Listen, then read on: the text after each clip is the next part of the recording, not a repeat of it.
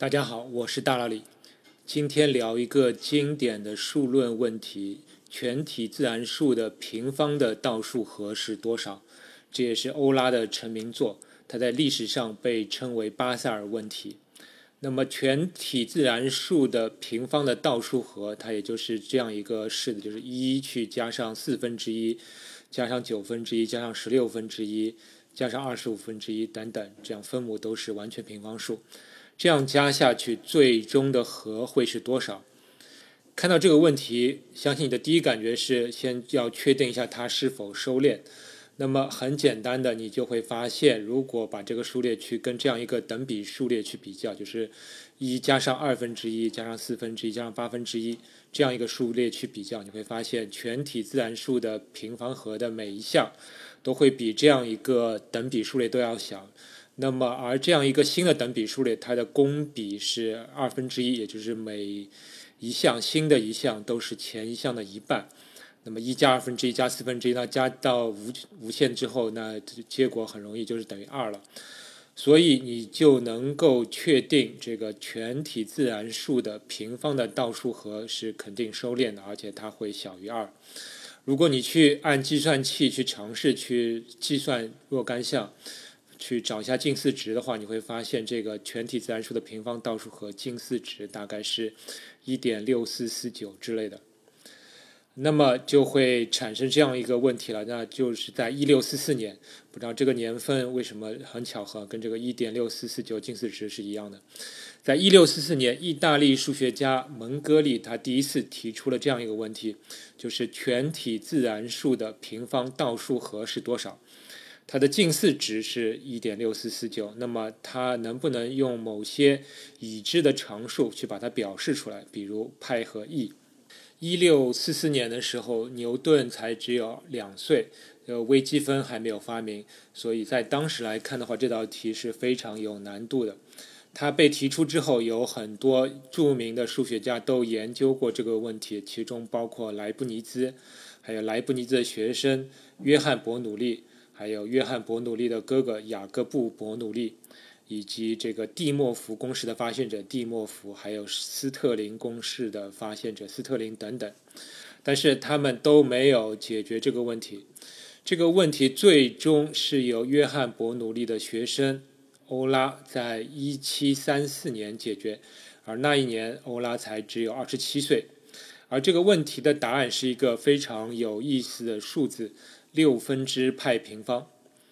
因为这个问题在当时已经非常的著名，所以欧拉一刚一解决这个问题，就使得他的声誉鹊起，上了当时的热搜。后来为了纪念欧拉，人们就把这个问题以欧拉的家乡和他的出生地瑞士巴塞尔来命名，称为巴塞尔问题。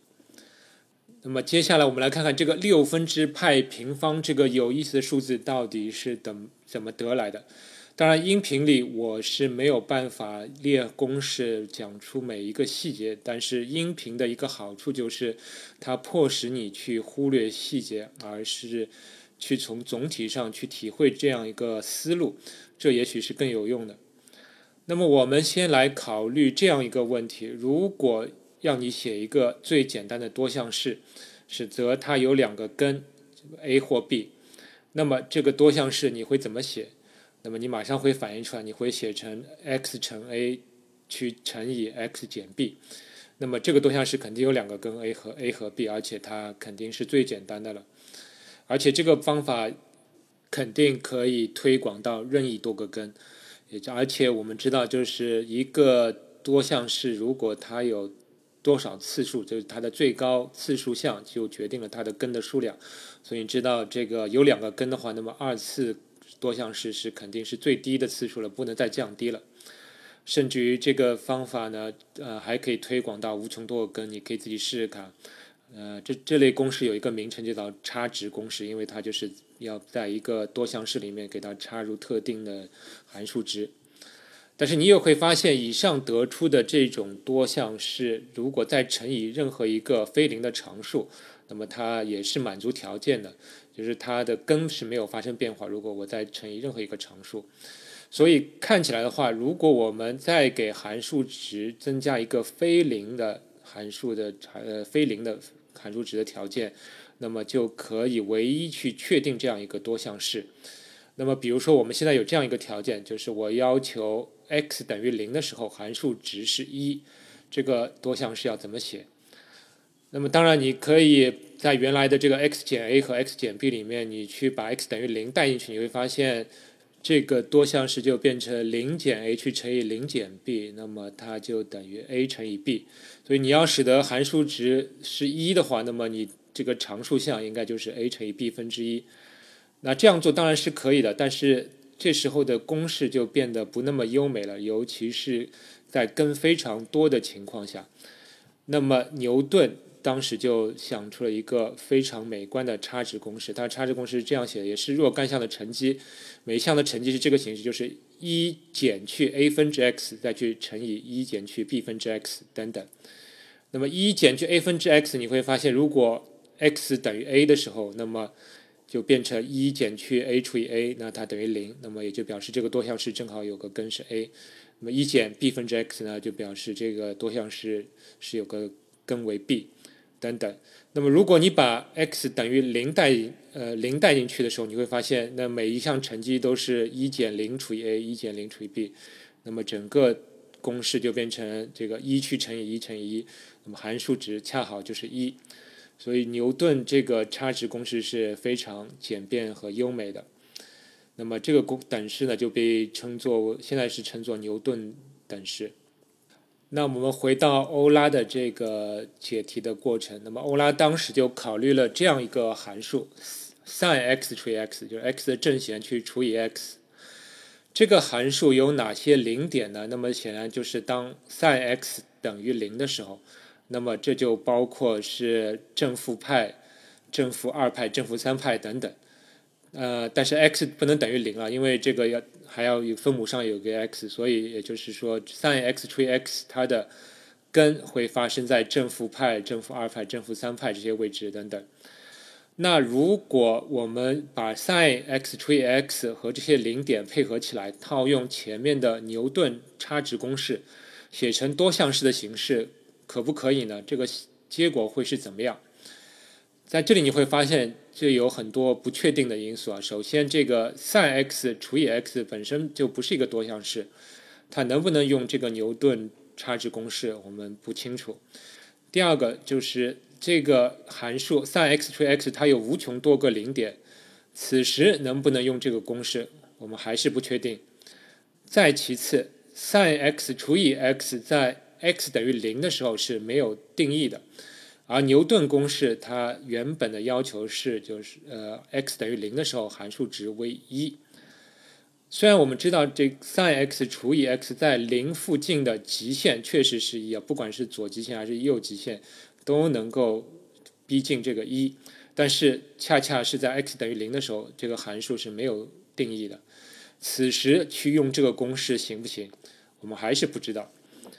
虽然有那么不多的不知道，但是显然我们不能就此退缩，对不对？那可我们当然是要先把答案做出来，然后去检查一下答案对不对。如果答案对，那么我们可以再完善这个过程。所以欧拉就把这个 sin x 除以 x 套用了一下牛顿差值公式，他就写成了一减去派分之 x 乘以一加派分之 x，因为这个一加。派分之 x 其实相当于一去减去负 x 除以呃负 x 除以派嘛，因为负派也是一个一个零点，所以这个就写成一加 x x 除以派。那么后面还有若干项，就是一减 x 除以二派去乘以一加 x 除以二派，然后一减 x 除以三派，一加 x 除以三派等等。然后每相邻的两项正好可以用平方差公式，那么就变成一减。X 平方除以派平方去乘以一减 x 平方去除以四派平方，然后再是一减 x 的平方去除以九派平方等等。那你可以看出来，这里分母上这些完全平方数已经出来了啊！而且就是如果你把这个无穷多项的乘积都乘出来，你会发现这个 x 的指数都是偶数的幂次。而它的常数项有唯一的一个常数项是一。那么另一方面，在欧拉那个时候呢，我们已经知道有 sin x 有一个泰勒展开式，sin x 的泰勒展开式，很多听众大概应该都已经学过了，它是等于 x 减去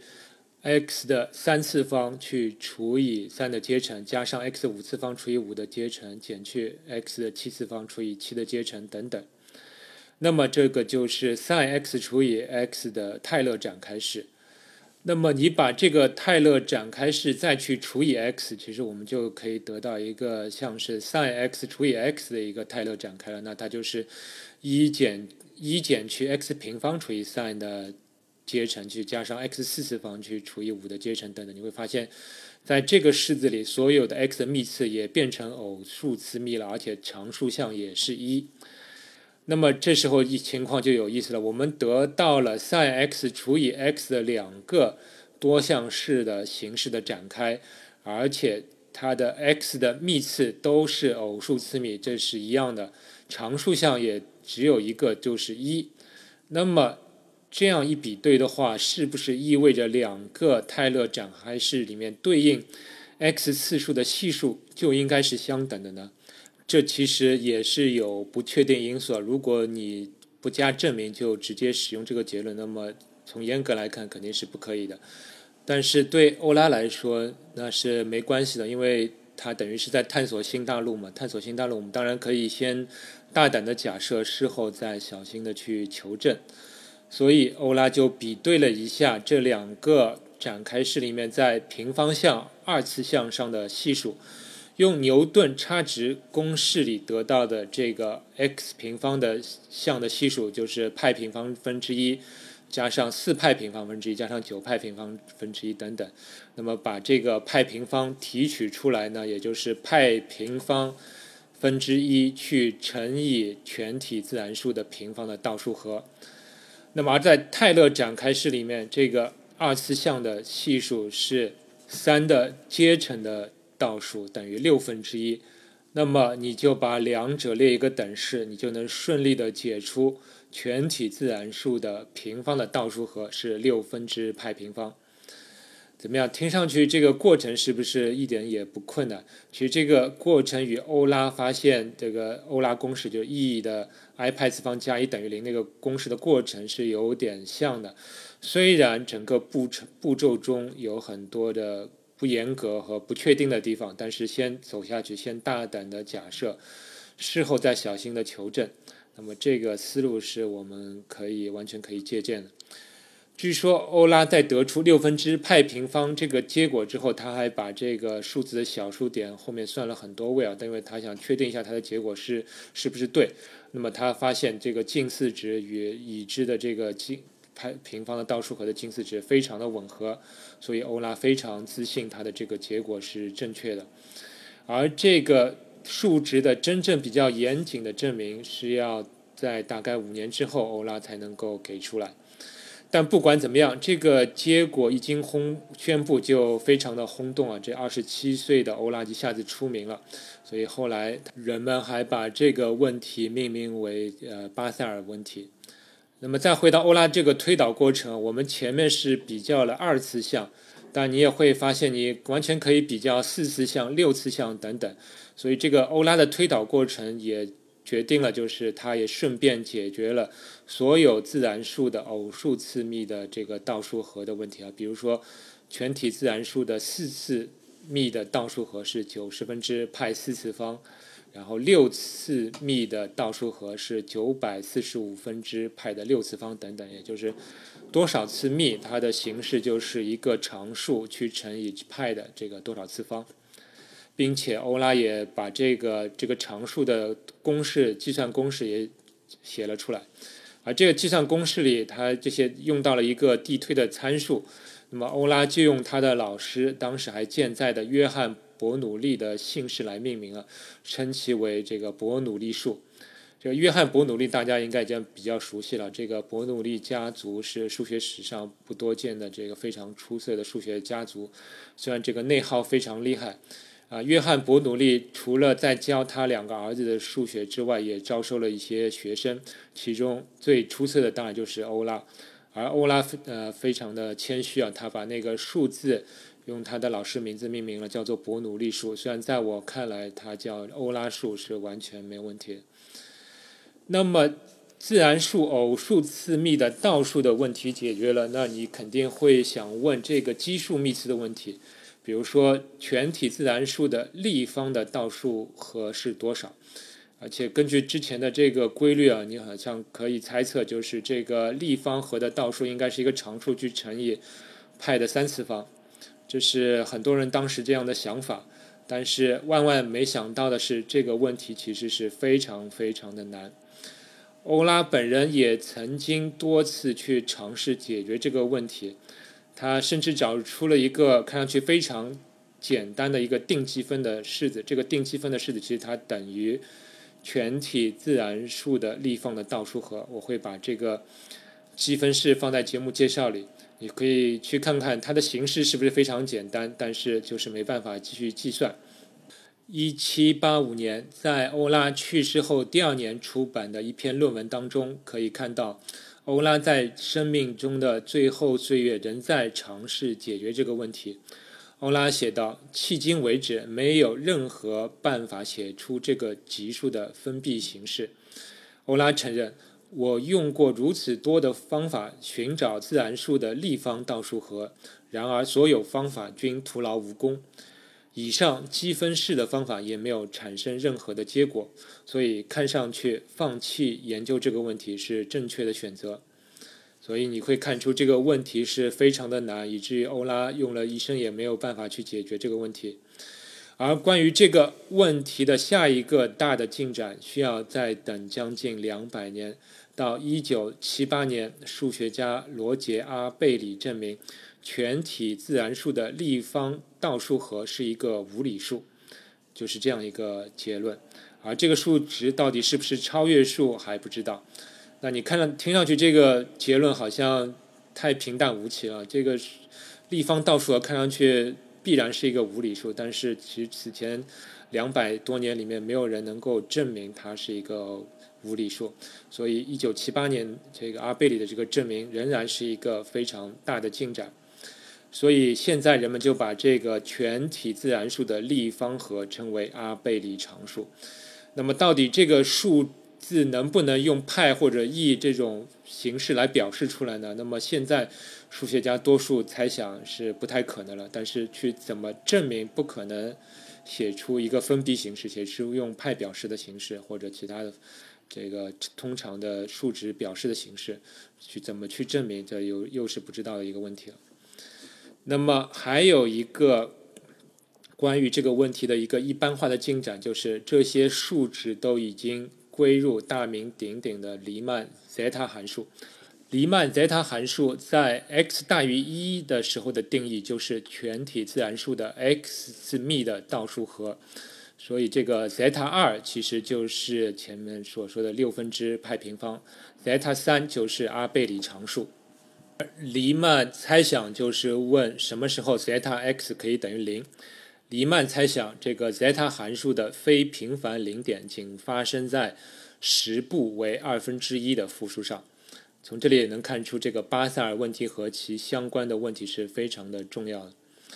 而关于奇数次幂，现在还知道的一个结论就是存在无穷多个奇数 n，使得 zeta n 是无理数。而 zeta 五、七、九、十一当中，至少有一个无理数。那么除此以外，关于奇数次幂就没有什么更多的结论了。最后，关于六分之派平方这个数字有一个有趣的性质，就是它的倒数派平方分之六，它有一个有趣直观的含义，也就是它是随机取两个自然数，它们互质的概率。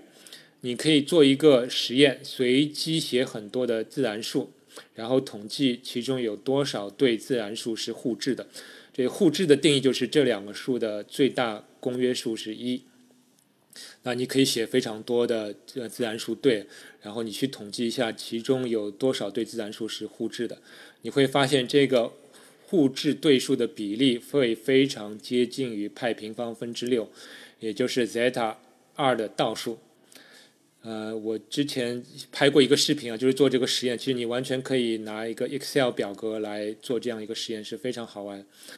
啊，但是你如果要去严格证明，就是随机两个自然数它互质的概率是派平方分之六，这个严格的证明过程是需要比较多的数论知识的。呃，我没办法在节目里细讲。不过这个派平方分之六还有一个几何的含义，